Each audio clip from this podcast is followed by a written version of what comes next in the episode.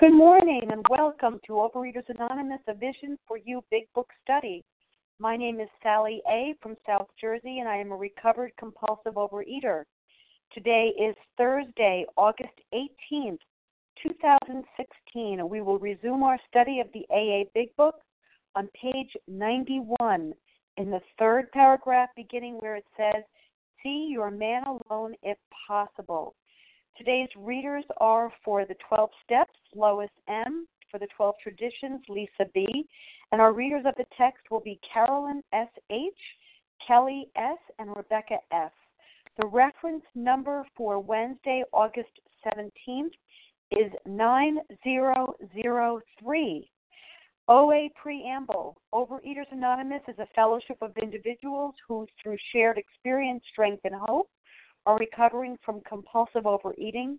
We welcome everyone who wants to stop eating compulsively. There are no dues or fees for members. We are self supporting through our own contributions, neither soliciting nor accepting outside donations. OA is not affiliated with any public or private organization, political movement, ideology, or religious doctrine. We take no position on outside issues. Our primary purpose is to abstain from compulsive eating and compulsive food behaviors, and to carry the message of recovery through the 12 steps of OA to those who still suffer. OA's fifth tradition states each group has one primary purpose to carry its message to the compulsive overeater who still suffers. At a Vision for You Big Book study, our message is that people who suffer from compulsive overeating can recover through abstinence and the practice of the 12 steps and 12 traditions of Overeaters Anonymous. I will now ask Lois M. to read the 12 steps. Lois? Good morning, everyone. This is Lois M. in Massachusetts, recovered and grateful today. Uh, the 12 steps of Overeaters Anonymous. Number one, we admitted we were powerless over food and our lives had become unmanageable. Two, came to believe that a power greater than ourselves could restore us to sanity.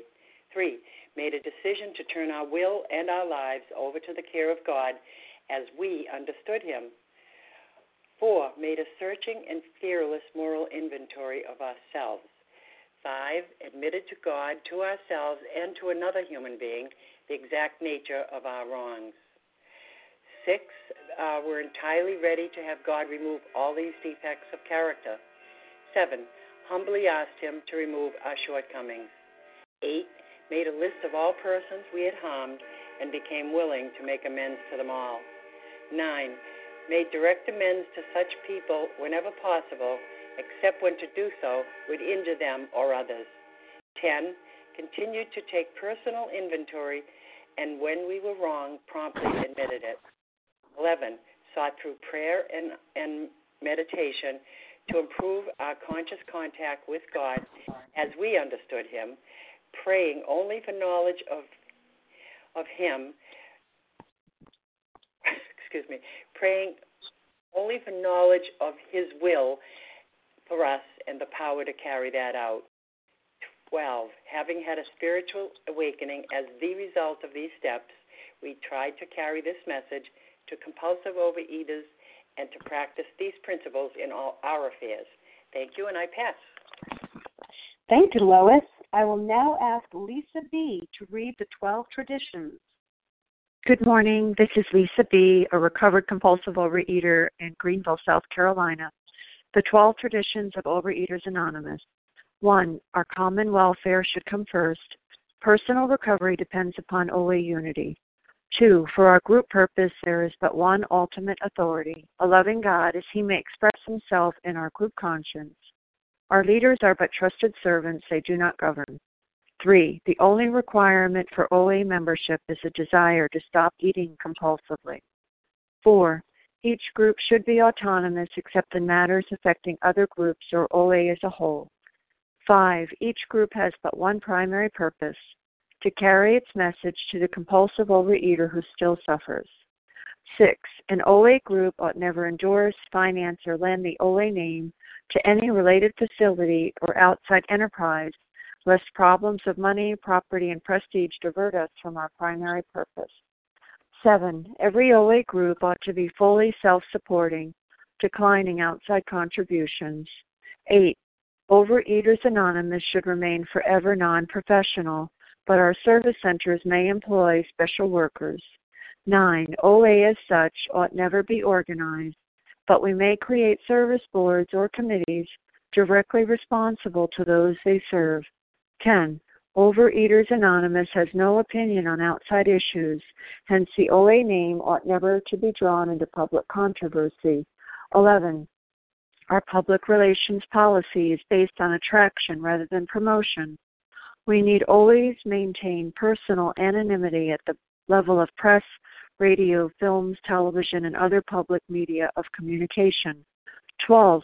Anonymity is the spiritual foundation of all these traditions, ever reminding us to place principles before personalities. I pass. Thank you, Lisa B. And how our meeting works. Our meeting focuses on the directions of recovery described in the Big Book of Alcoholics Anonymous. We read a paragraph or two from the literature and then stop and share on what was read. Anyone can share. But we ask that you keep your sharing to the topic and literature we are discussing and that you keep your share to approximately three minutes. Singleness of purpose reminds us to identify as compulsive overeaters only. Our abstinence requirement for moderators is one year and for readers is six months. There is no abstinence requirement for sharing on topic. This meeting does request that your sharing be directly linked to what was read. We are sharing what the directions in the Big Book mean to us. To share, press star 1 to unmute. Once you are done sharing, let us know by saying pass. Then press star 1 to mute your phone in order to have a quiet meeting, everyone's phone, except the speakers, should be muted. Today we will resume our study of the AA Big Book on page 91 in the third paragraph, beginning where it says, See your man alone if possible. We'll be reading two paragraphs and sharing on the first the, the first paragraph read or the second paragraph read I will now ask Carolyn S.H. to begin reading page 91, See Your Man Alone, if possible.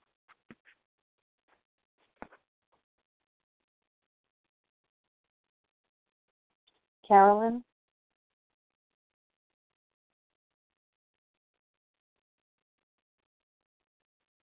Was I muted? Can you hear me now?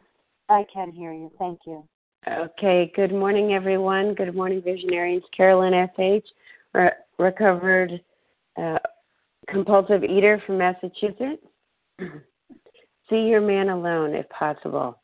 At first, engage in general conversation. After a while, turn the talk to some phase of drinking. Tell him enough about your drinking habits, symptoms, and experiences to encourage him to speak of himself. If he wishes to talk, let him do so. You will thus get a better idea of how you ought to proceed. If he is not communicative, give him a sketch of your drinking career up to the time you quit, but say nothing for the moment of how that was accomplished. If he is in a serious mood, dwell on the troubles liquor has caused you, being careful not to moralize or lecture. If his mood is light, tell him humorous stories of your escapades. Get him to tell some of his. When he sees you know all about the drinking game, commence to describe yourself as an alcoholic. Tell him how baffled you were, how you finally learned that you were sick. Give him an account of the struggles you made to stop.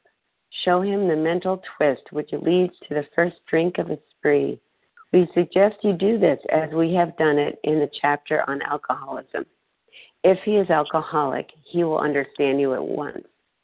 He will match your mental inconsistencies with some of his own. Okay, I'm setting my timer. Um, these are so, so, these paragraphs are so interesting. The directions are so clear, um, and I have sometimes um, been good at doing this, and sometimes not so good at doing this. What it's describing to me is basically matching um, meeting your prospect where he or she is, um, the mood they're in. Um, they're kind of, you know, are they talkative? Are they not talkative? Is it heavy? Is it light? Just kind of being with them and being where they are, and just presenting your, presenting myself um, as who I am, and presenting my history as it is, like the reality of it, um, hiding nothing. And uh, the part that I've needed to learn, I'm in the first paragraph now, the part that I've needed to learn about how to do this is um, in the past, I, I have worked for in a physician's office, and there's a saying that physicians have when patients come in and they can't describe their symptoms or they can't describe like how long they felt a certain way or something or what diseases they've suffered from. They call them bad historians. And um, I have been a bad historian when it comes to my uh, eating disorder, my my disease. Um, and for the sake of others, for the sake of helping others um, recover, it's important that I become a good historian um, because that is how someone's going to identify and want to listen to me. Um, otherwise, I just seem like a like someone else trying to change them or fix them, like we talked about in earlier paragraphs, um, and that doesn't work. Um, and then the second paragraph about um, when you see like so once you've like described your history and he gets uh, he or she gets that I'm a I'm a real overeater. I'm a real um, problem eater. Um, and then I know about the, the eating game. Um, then I can identify myself. I can tell, identify that I have a disease. Um, and I've even, uh, I've said that to people. Um, uh, last week, I was in a professional environment, and someone um, professed to, like a room full of 30 people, um, that he um, had a food problem, and um, and I was in the room, and um, so after I didn't say anything in front of 30 people, but afterwards I walked up to him. So this is also a, the like get your man alone, um, and I said, you know, I had I had a problem too, um, and because of my little size, um, he's a big guy. He didn't believe me. He he literally called me a liar, uh, and then I started to tell him things, um, and the way that I that I ate, and the way I was addicted to sugar. And he goes, "Oh, okay, I believe that." um, and then in the second paragraph, um, my time's up, so I'll just say um, that I think this is the first time I've actually read this sentence and realized uh, that they give very clear instructions about. We suggest that you do this as we have done it in the chapter on alcoholism. So there's actually a, a very specific guide to follow in order to describe like the mental twist and what led um, to the behavior uh, and describe the mental inconsistencies. So my time's up, so I'll end there, um, and I'm very grateful for um, having done this service. With that, I pass. Thank you, Carolyn S.H. Who else would like to share on either of these paragraphs at uh, the bottom of 91 and the top Laura G. Paula D. Chris Laura G. Laura G. Laura G. Kathy K. Kathy K. Paula D. I got you, Paula. You're first. Paula G. Then Laura Thank G. you. Then Kathy K. Was there someone else? Nessa R. Nessa Tina R. S. Shannon F. Tina S. Shannon S. Amy E. Amy E. Okay, was there anyone else? Paula D, Laura G, Kathy G, Kathy K, Nessa R, Tina S, Shanna S, Amy E. Anyone else? Okay, let's get started. Paula, good morning. And good morning to you, and thank you for the service this morning. What a privilege to be here. This would be Paula D., currently in New Hampshire, recovered by and with the grace of God. Know, what beautiful paragraphs, but you know, there's so much depth into in them. And you know, may I start here? You will thus get a better idea how you ought to proceed. We are all so different, but here we come into with the sameness. But I want to go on here. If he is not communicative, and you'll know, guess how you'll know? He won't be talking, he won't be looking. He doesn't want to be there. Neither did I. Look at what it says give him a sketch. My idea was to, wow, blast him out of the water. And that's when it changed. What's a sketch? Oh, it's not all the lines filled in, but the lines are there. And they go somewhere and they put a picture together. But only the beginnings. That's enough. That's enough. And then I love the way it goes on. And look at how it goes on, the ups and downs. If he's light, but I love not moralizing or lecturing. Because that's my first instinct. Well, let me tell you. No. Let God tell you. But then it moves on to the bottom of the page, and we see movement here. When he sees you know all about the drinking game, and what a game it is. A game that always leaves you down, never brings you up. It seems that it does. Can you see him coming with you now? Commence to describe another word tell him how baffled you were. You know, each, each line, you know, I'd like to add because I've been there. I've been there and I've also been with the other. Wow. Give him an account of the struggles you made to stop. This is when he really listens. What, you too? Because you're right. Sometimes we're in a different sized body, and they look at us like that can't be true. They don't know that. But as soon as you say the words and they hear, they stop. But I'll tell you the part that I love. I, it just it makes it all comes alive. The mental twist. You had them. Me too. Me too. Mindful of my time here, and it seems to be coming to a close. When you're with the person, be mindful of their time, respectful of it.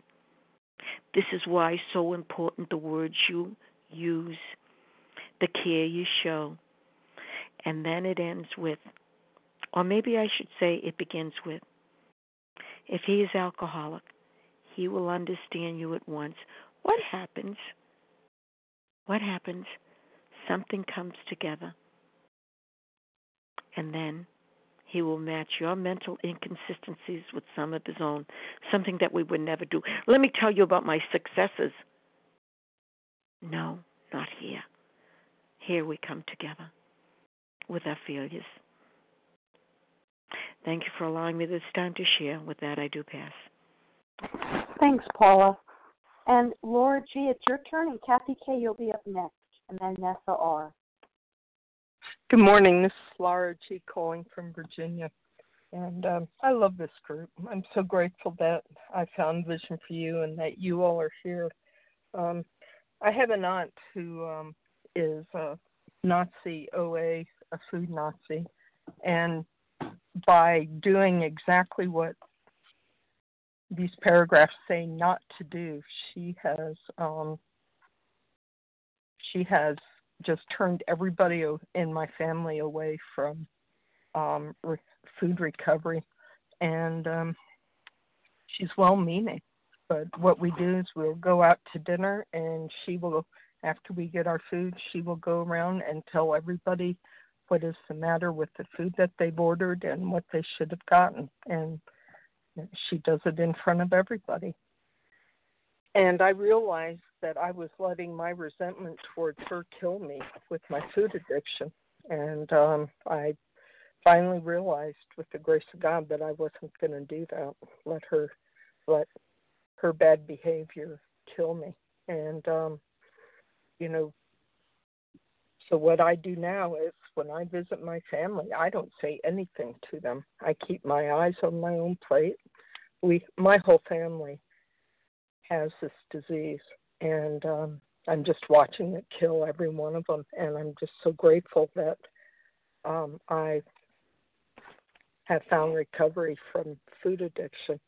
But you know, we're to be helpful. That's what it says. We are to be helpful. We're to get to know the person and when I have a sponsee, I don't, I find out about them. I don't expect them to write for 45 minutes, 25 minutes a day if they have arthritis in their hands. I don't expect them to make phone calls if they work in a situation where they can't use the phone. You know, it's they're we're to we're to help people find their higher power. That's what we're to do so that they can recover. And I'm grateful. Thank you much. Thanks for sharing, Laura. And Kathy K, it's your turn, and then Nessa R, and then Tina S.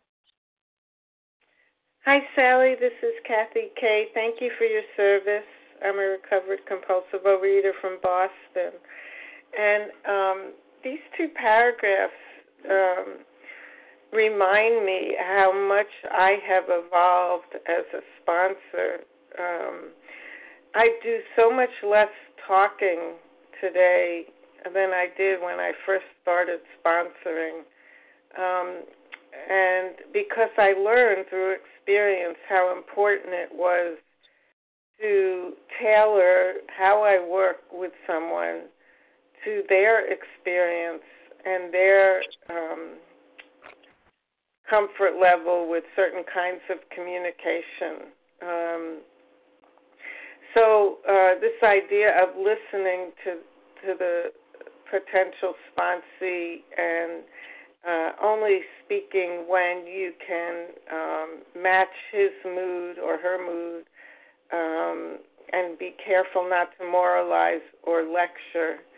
Um, I can remember I was so enthusiastic at first about sharing the message that I could easily get into um, trying to sell the program, and this never worked in the long term. Um, I also know that even now, uh, when I sponsor beyond the very beginning, when we first get together and start to get to know each other, my inclination is to do more listening than talking throughout the process. Um, I choose my words very carefully um, to punctuate points in the big book that are not only italicized but have come to be very meaningful to me in terms of how I work my program of recovery. And so when we read a chapter together, um, sometimes people, sponsees will want to hear all the expertise from me, and I I know that what's what's equally important, if not in, even more important, is they have an art an ability and an opportunity to articulate what a particular sentence or paragraph means for them. So it's a balancing act, it's, but it certainly involves more listening than talking for me. And and even though I'm listening, I'm creating the structure and the opportunity to learn the wisdom of the big book. And with that, I pass. Thank you, Kathy K. And Nessa R., it's your turn, then Tina S., then Shanna S. Hi, good morning. Uh, Vision for You. This is Nessa R., recovered in Toronto, Canada. There's a lot of uh, very, very important instructions here on how to approach a newcomer, a sponsee, or even somebody outside of the rooms. And I just want to focus on, on two, which I think are linked. The first one is tell them about the problem as it was manifested in myself. And two, don't tell them about the solution um, just yet. And I, I see two main reasons for that. Number one, because somebody who doesn't believe they have a problem or who doesn't understand the nature of the problem has no need for a solution, so it's premature.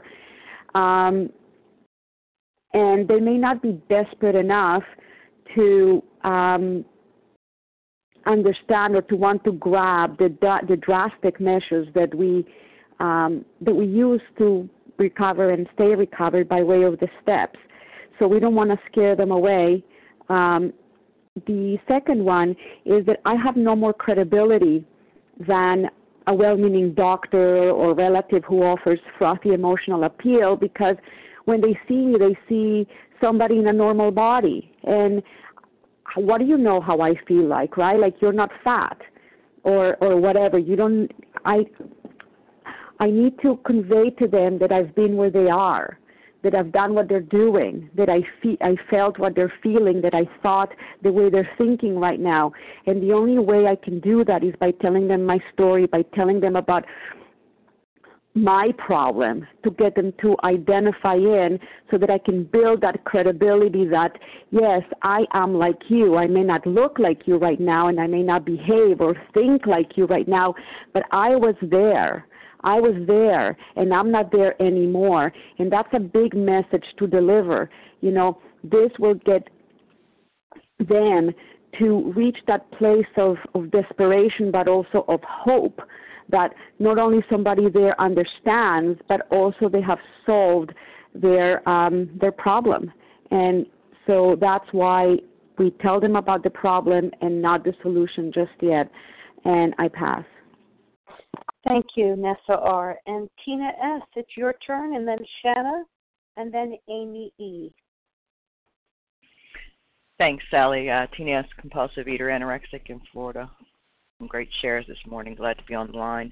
Uh, yeah, when this when these paragraphs were first read this morning, I thought, well, you know, this is great stuff. You know, attraction rather than promo- promotion, and and you know, and, and to be honest, you know, I love what it says here, but I and, somebody else shared it. You know, I'm not always doing this. So when it was read, I thought, oh man, you know, I need to really be sticking to the directions here. And I like what people talk about. These are instructions, and if I do them, I get the results.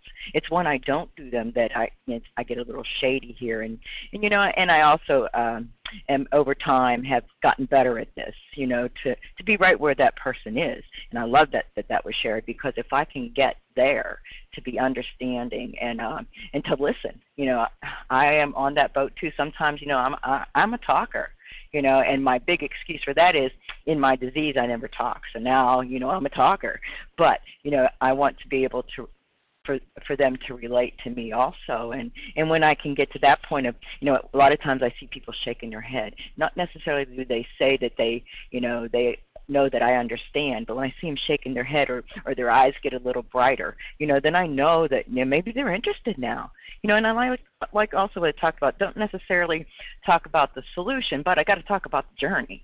You know, and, and it is but a journey. You know, because there is no destination.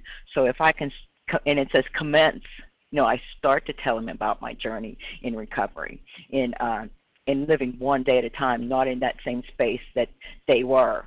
You know, because I've been there, done that, and uh, you know, some some phenomenal stuff here and you know i just have to for myself have to know that there are specific directions in this book that if I use them, I get that result. And with that, I'll pass. Thanks.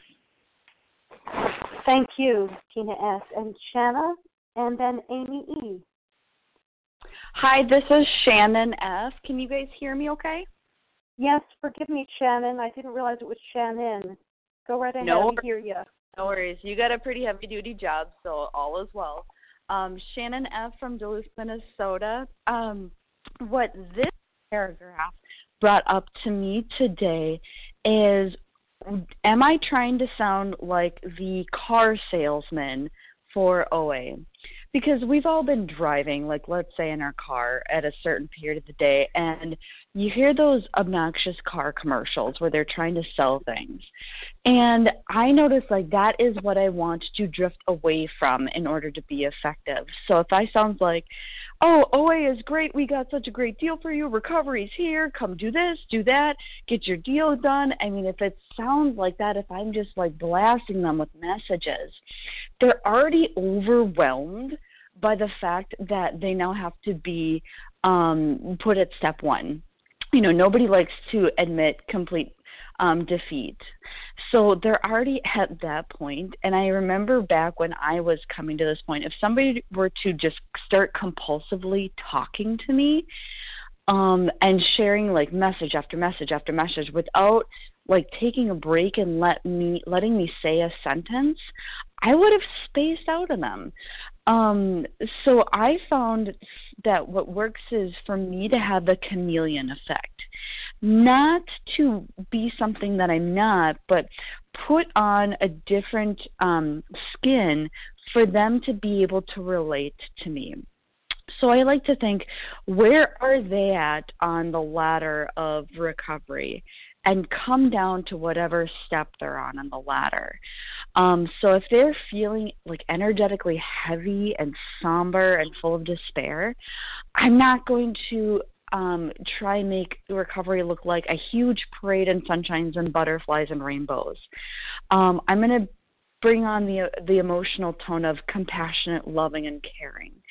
Um, because I know that when I'm at a certain mood in certain days, you know, if there's another person in the room that's like, "Yippee skippy, life is great, go do this," I just I want to tune out on them.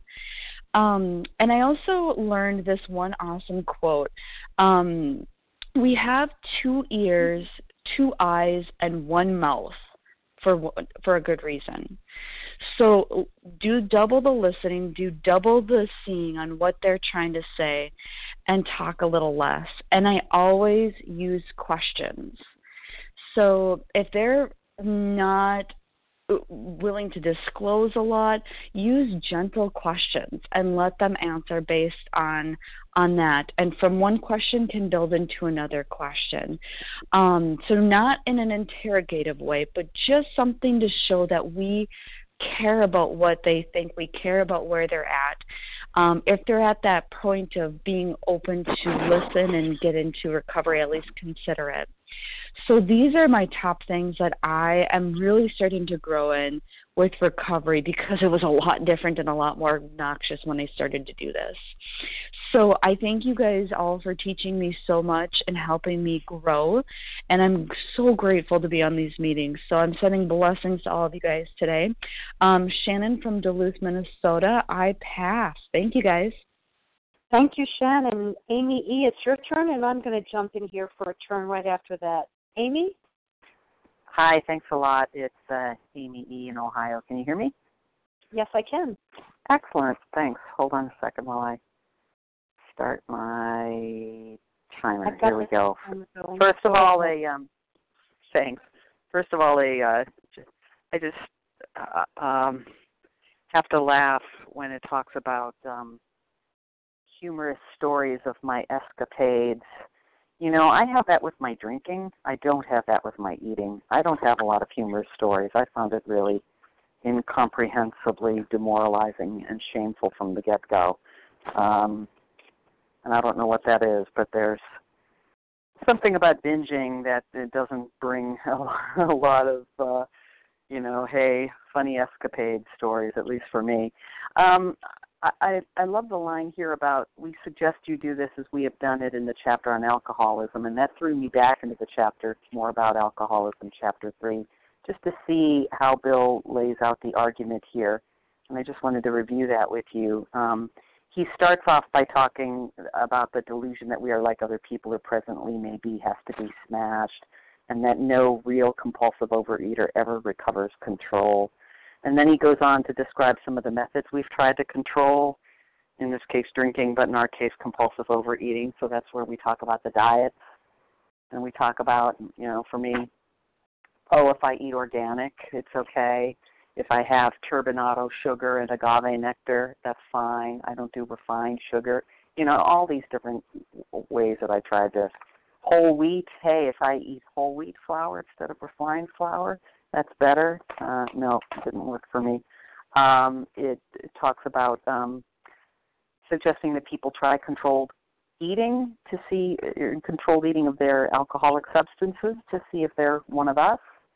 Uh, it also talks about the man with the carpet slippers who um, was bone dry for a long, long time, and that uh, you know the equivalent is uh, getting thin, um, reaching goal weight, and then thinking that that entitles us to go back to compulsive overeating or eating, thinking that we can eat our uh, addictive substances without any consequences.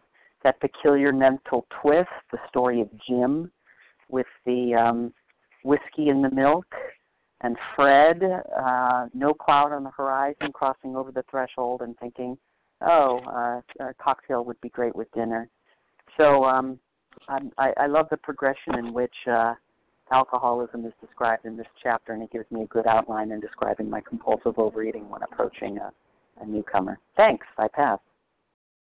Thanks, Amy. And I'm Sally, recovered compulsive overeater in South Jersey. And I'm just going to step in here for a moment. I've got a timer set as well.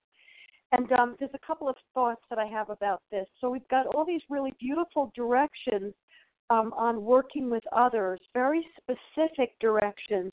And why are they giving us these directions? They're very, very clear about that on page 92 in the first sentence of that next paragraph. I'm just going to dip into that next paragraph, if you are satisfied that he is a real alcoholic, begin to dwell on the hopeless feature of the malady. So, what they're telling us is that what we're really doing here is we're establishing can this person identify in with me? Does this person have what I have? Because it's just not as simple as just if you happen to be overweight, or if you happen to have a problem with not eating enough, that you might have what I have. Because the truth of the matter is, I've been I've marveled in my years and years and years of back and forth in the program of going to Weight Watchers, people that lost weight that did not have what I had. They just needed some structure. They needed a food plan that worked for them, and they needed to be educated in in the right way to feed their bodies. And they lost the weight, and they exercised, and they uh, they understood the basic components of uh, what goes in your body, a certain amount of calories in, a certain amount of exercise out. That you're you know evening things out, and you're losing weight, and along the way you come out even. And those people do not have what I have. So it's important for me to have this conversation and, in fact, to do a lot of listening. And let me tell you, I, I read these paragraphs and I, I shudder in my boots because I wasn't a good listener. I was very much rude even to people and say, "Quiet, you want what I have, do what I did and and listen to me." And oh my goodness, the things I used to say to people, I just I just I'm grateful that I have grown drastically. And one thing I have learned is to really listen to to them, to certainly throw a few ideas out there to see if they can identify with me and to see if they have what I have. Because why would I want to take all this time to talk about my disease if they don't have it? I really do not want to discuss my disease with anyone, not my children, not a friend, or anyone who doesn't have what I have. It's just a waste of my time and my breath. And the other thought that I wanted to say to you here at the top of 92, we're, we're given these directions starting at the bottom of 91 to describe yourself, how baffled you were, how you finally learned that you were sick, give him an account of the struggles you made to stop. And here's the most important part, because he says it two times in the paragraph. Show him the mental twist. And he goes on to say, He will match your mental inconsistencies. Always remember that our disease, and I'm ending with this sentence here, begins with that mental twist. I'll end with the top of 35. So we shall describe some of the mental states that precede a relapse into drinking. For obviously, this is the crux of the problem. It's what's going on between our ears. That's the crux of the problem. Thanks for letting me share. Would anyone else like to share on these paragraphs before we go forward? Barbara G. Larry. Christy, Melissa I heard Barbara.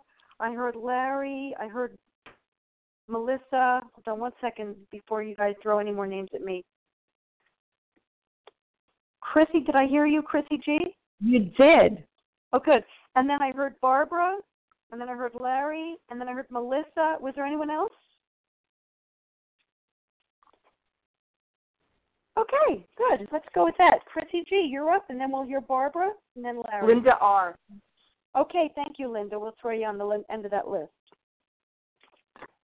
Chrissy? Hi, Chrissy G, recovered compulsive overeater and anorexic from New Jersey. I had a phone call yesterday that was very very interesting. I um I had someone call me and she she wanted help. She wanted help and I I tried to ex- I was explaining how the thinking is really what's disordered and then my food became disordered and how my thinking so i was talking about i was trying to relate with her on the the thinking the how i'm mentally sick how i have a mental twist that that precede exactly what Sally was saying that precedes my my overeating or undereating, and it was very interesting because she she was in she was in mental she was in a mental um in, in mental pain and I wanted to help her go through a 10 step and we were she wanted to do that work and we went through it and it was interesting because it became it became an um like contentious. She didn't she didn't want to be a part in what she was doing. And I find that the the ego, the disease is so powerful and I'm I'm completely of the opinion that when the disease is strong and in charge of that person, there is nothing I can say to convince a person. And the only thing I could do is say, you know, when I need to feel better and I want to feel better, I'm willing to look at my part because that's the only thing that releases me from the bondage of self. When I could say, okay, I see how I set this ball rolling. So, you know, I'll I'll keep I'll keep trying. I take whatever phone calls come my way, but I I definitely have no problem saying I'm sorry, but you seem as if you wanted help, but you also seem as if you don't want to hear what I have to say. So please call me back if you change your mind. And with that, I pass. Thank you, Chrissy G. And Barbara, I didn't get your first initial of your last name. Thank you. This is Barbara B., recovered compulsive overeater in Massachusetts.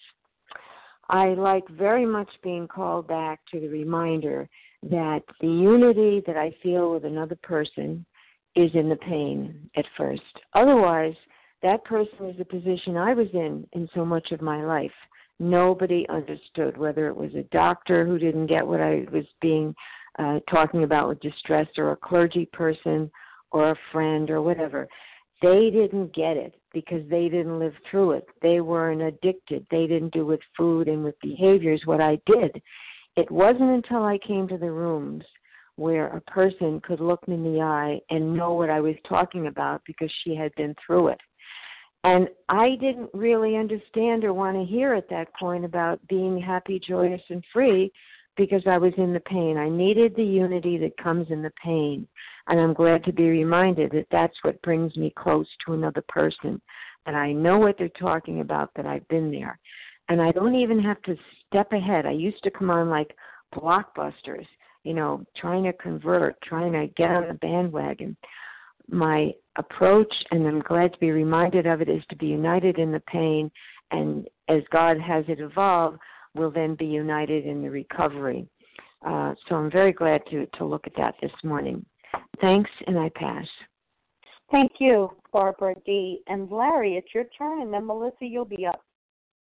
Thanks, Sally. Uh, Larry K., recovered compulsive reader. Thanks for your service you know, I've I've heard it said um, that these steps are kind of like walking up a down escalator.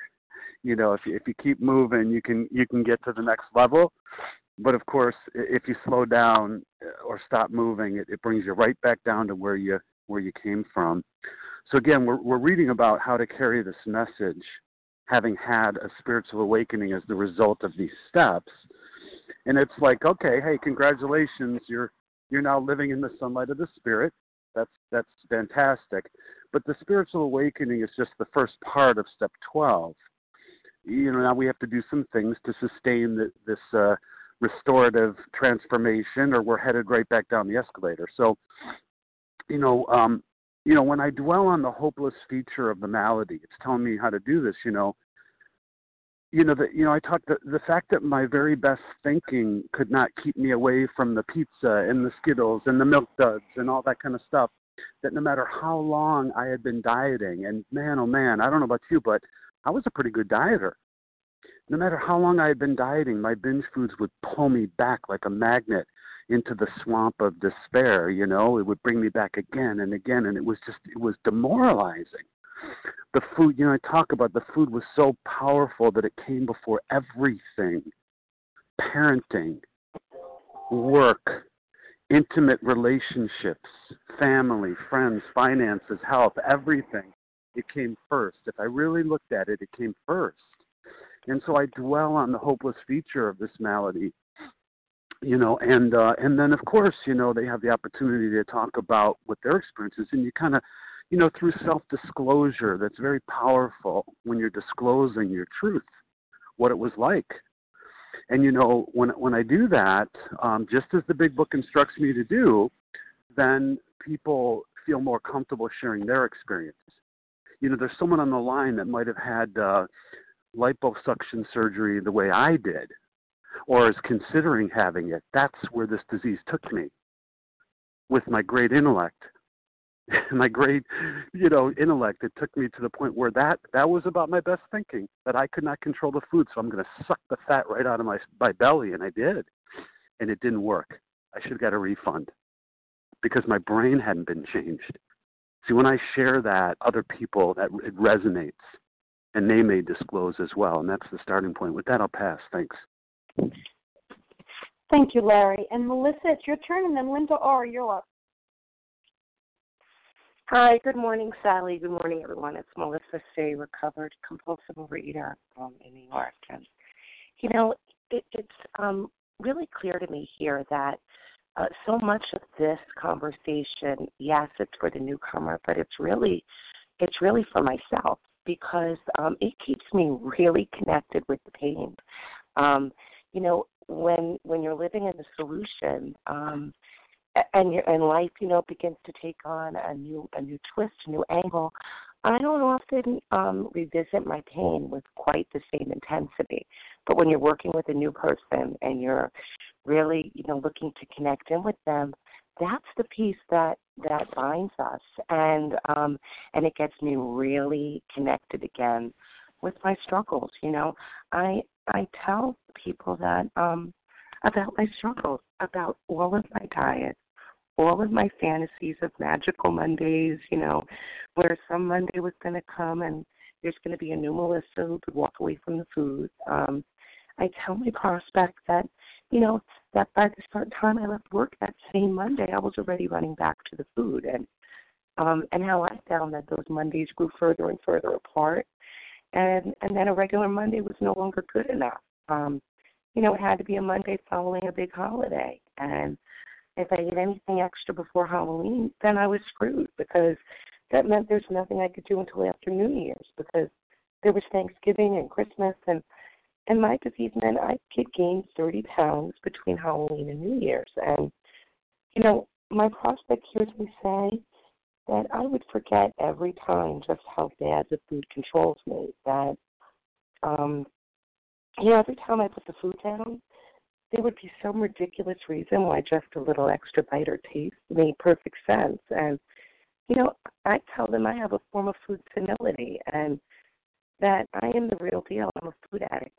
You know, I name my disease. I love when I hear someone on this line say that he talks about food like heroin that he injects it in the veins. And um, you know, my story is not just someone who likes food a lot or needs to make better nutritional choices. Um, that what I suffer from means I have no choices. And you know, that's how I describe my disease. And then I let my prospect identify in or out. And they either say, wow, I've never done that, or they say, oh crap, that's me. And it's the second response that I can offer some hope to. And um, that's the importance here. Thank you. With that, I'll pass. Thank you, Melissa. And Linda R., your turn. Thank you, Sally. Good morning, Sally and fellows. This is Linda R., recovered in uh, North Carolina. Very grateful to the fellowship and thank you for your service.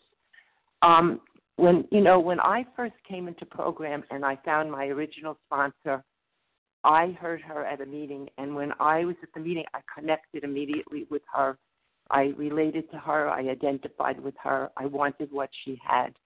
So that was the original basis for working with this person. I was attracted to her. You know, we say attracted, not promotion. No, attraction, not promotion. And then we began to work together. And, you know, as she took me through the steps in the big book, it was the words in the big book. You know, first of all, we would share, and I began I began to trust her because when I came in, I had no trust. I had such fear and I was such shame. So through this relationship that I believe is a partnership, just like a marriage, it's just like any kind of intimate relationship. It had to grow and build, and the trust had to grow and build. So that's how I sponsor today. I sponsor the way I was sponsored by many people. I've been sponsored, you know, by different people in the in the times that I've been in this program, which is my whole life. I've been in program many years, so I've gotten different approaches and have developed with God the my own eclectic approach to sponsorship, which is you know relationship based. And when I sponsor now, it's the words in the big book where when I read with my sponsee, when I read the doctor's opinion, we pause, we stop, I ask the sponsee, do you relate to this? How do you feel about it? You know, it's like an interchange of, of words and feelings to build that trust when I get to that fourth step. And the fifth step, which, you know, it's like, you know, it's kind of really, it's a very spiritual, growing experience, of relationships in the program. So I just wanted to share that it builds just like, you know, everything else builds in our program. It's a process, it takes time, and it takes a lot of trust in the relationship. And uh, I do more listening now than talking when I'm sponsoring because I get so much out of the relationship. The last thing I want to say is that the, the basic component is the desire. If the sponsee does not have the desire, then of course I stop there, you know, and I give them a lot of time and freedom, just like I was given, and leeway until it comes to a point. Sometimes I have to just, you know, move on, and they do too. So thank you very much for allowing me to share. Thank you for sharing, Linda. And there's time for one more share or two small, two short this shares. Is Lynette. Leah. Renee C. Okay, Lynette. two. I heard Leah and I heard someone else. Renee C. Oh my. I thought I heard Do. Was that Do? Yes. Okay, Do and then Leah. Thank you. Um, good morning. This is Do, recover compulsive overeater. Wow, I love what the big book says. You know, never force yourself upon you know a person because you know either they're gonna want to take it or leave it, and um, and that's the practical wisdom. What is wisdom? Knowing when to apply knowledge wisely. You know, knowing when to um, show up for a person or to stay away from a person. Right. Um, if a person is telling me, no, I want to continue compulsive eating, maybe that person doesn't really want the solution, right? I, I want to, I want to continue, you know, um, doing what I want to do, and I, I'm really not interested in what you have to say, or maybe I don't want to show up to meetings, or maybe I don't want to do the work, um, you know. And it says wait, you know, wait, wait while the person is going through the pain of of going through their binging. You know, it's when they come out of that binge, maybe that they're ready to listen. And when they go to meetings, you know, it's a perfect opportunity to introduce them to the big book. Um, or any other time, you know, they could have the book in their homes or, you know, or introduce the book some kind of way. And and there's plenty, plenty of opportunities to do that. Um, and, and that's what I do. You know, when I sponsor, um, the first thing I tell a sponsee is that you know I I sponsor through the big book. I sponsor through the directions given in the big book, so that you know they can benefit from that. And when they're ready, you know, then I take them through the steps. You know, first they have to be abstinent. Of course, we go through that, and you know, and we look at identifying their key food ingredients and if they really want to, they're going to do work, right? They're going to look at those key food ingredients and they're going to put down those key food ingredients and then they're going to be ready to follow the directions in the big book. Um, you know, and and that's how I sponsor. You know, it's that they need to be clear of those binge foods before they can take what we have to offer. And and the the good thing is they're in so much pain at that point in time that they're willing to do what it takes. And they usually are open to the suggestions in the big book and they're open to really understanding you know what what these directions are. And i'm so grateful that you know my experience has been that you know as they go through this process they get more and more clear and and they get more and more into the solution and eventually they do recover and it's just a wonderful thing. Some some people don't but most people do and and that's the hope there. And with that i pass. Thank you too. And leah you'll be our final share.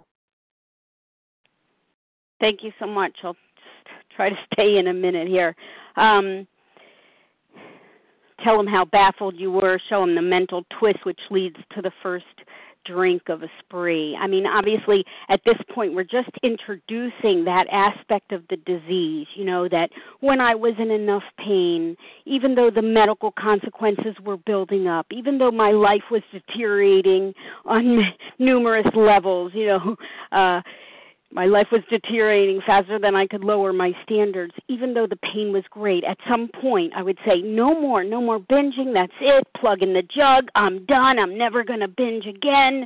Uh, you know, comes a point a month later, a few weeks later, days later, hours later, where the best idea that I have is picking up that first bite over again. It's like I can't remember the compulsive overeating, all the humiliation, all the shame. I can't remember the tears that were shed. I can't remember the torture. All I can remember is that there is some ease and comfort that I get by digging my fist down a cellophane bag and a bakery box and it's that kind of uh identification you know sharing that all i ever wanted to be all those years decades was thin. All i wanted to be was thin but all i ever wanted to do was eat. And a real compulsive overeater gets that. And once you have that connection that language between one another uh a person's ears can open. And with that i pass. Thanks. Thank you so much, Leah. And with that, I will say thank you to everyone who has shared this morning and um, would like to invite you to please join us for the second unrecorded hour of study immediately following our closing. We will now close with the reading from the Big Book on page 164, followed by the Serenity Prayer. And I will ask Kelly S. to read for us a vision for you, beginning with our book is meant to be suggestive only. Kelly?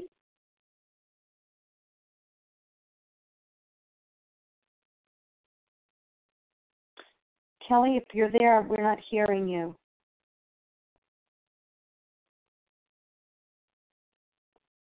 All right, Rebecca, can I call on you to read that closing? Sally, it's Rebecca. Thank you, Rebecca. Can you read for us page 164? Our book is meant to be suggestive only. We realize we know only a little. God will constantly disclose more to you and to us. Ask Him in your morning meditation what you can do each day for the man who is still sick. The answers will come if your own house is in order. But obviously, you cannot transmit something you haven't got.